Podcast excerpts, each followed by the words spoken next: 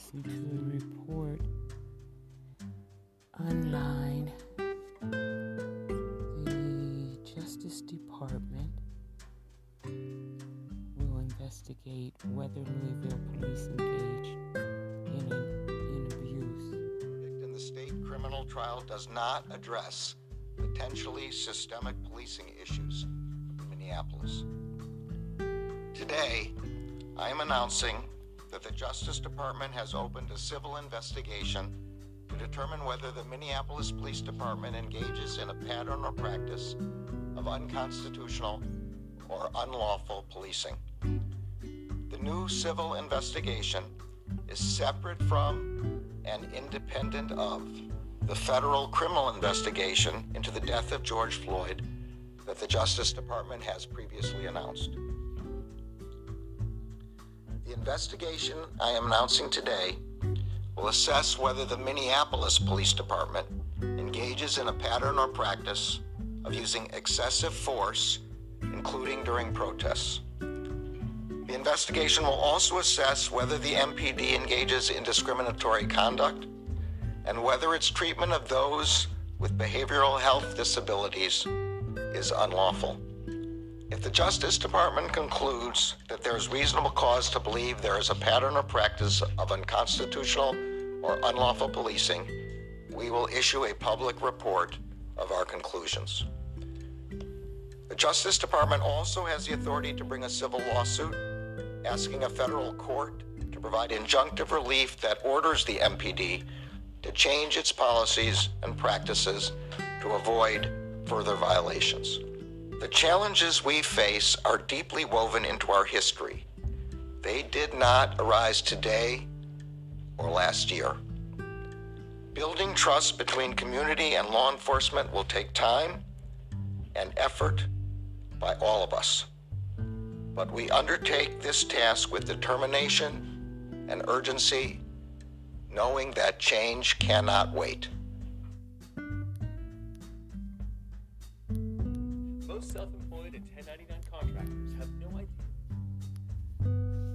Well, this article says Justice Department to investigate whether Louisville police engaged in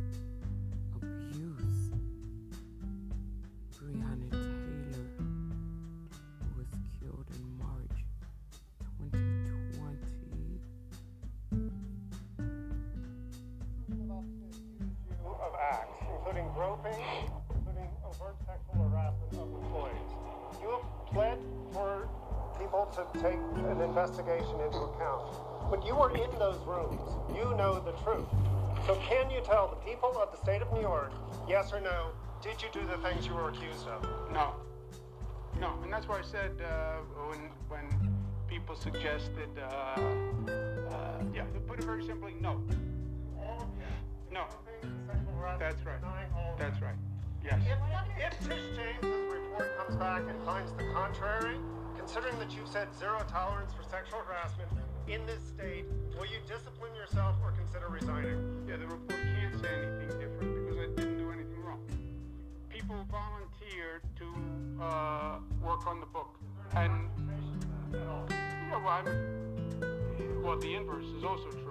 Uh, do you know anyone who says that they had to work on the book who didn't volunteer? Next question. But, sir, that, that, that's not, I, I don't think that's a satisfactory answer. If you're saying that your Everyone who worked on the book volunteered. But there's no documentation on that. I didn't have them sign a volunteer form, if that's what you're asking. Is there any email traffic saying that they're volunteering? Well, the inverse is true. Go, did, did you know anyone who worked on the book who says they didn't volunteer? But, sir, it was a $4 million book deal for you. Yeah, but so do you know anyone who says they didn't volunteer? But it's a question of All state, right. it's a question of state law.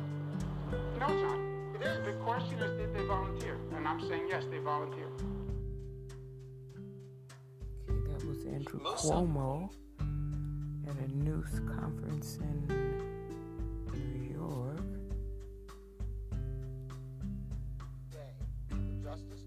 is opening a, opening a civil investigation into the Louisville Jefferson County Metro government and the Louisville Metro Police Department to determine whether LMPD engages in a pattern or practice of violations of the Constitution or federal law. Today's announcement is based on an extensive review of publicly available information about LMPD conducted by the Justice Department's Civil Rights Division. The investigation will assess whether LMPD engages in a pattern or practice of using unregu- unreasonable force, including with respect to people involved in peaceful, expressive activities. The investigators will seek input from every corner of Louisville. They will work with the community, with public officials, and with law enforcement officers. All of these steps will be taken with one goal in mind to ensure that policing policies and practices are constitutional and lawful. There are approximately 18,000 federal, state, and local law enforcement agencies in our country. In each one, dedicated officers put themselves in harm's way to protect others. Promoting public trust between communities and law enforcement is essential to making both communities and policing safer. Our enforcement efforts, as well as our grant making and other support, will contribute to achieving that end and to protecting the civil rights of everyone in our country. Thank you.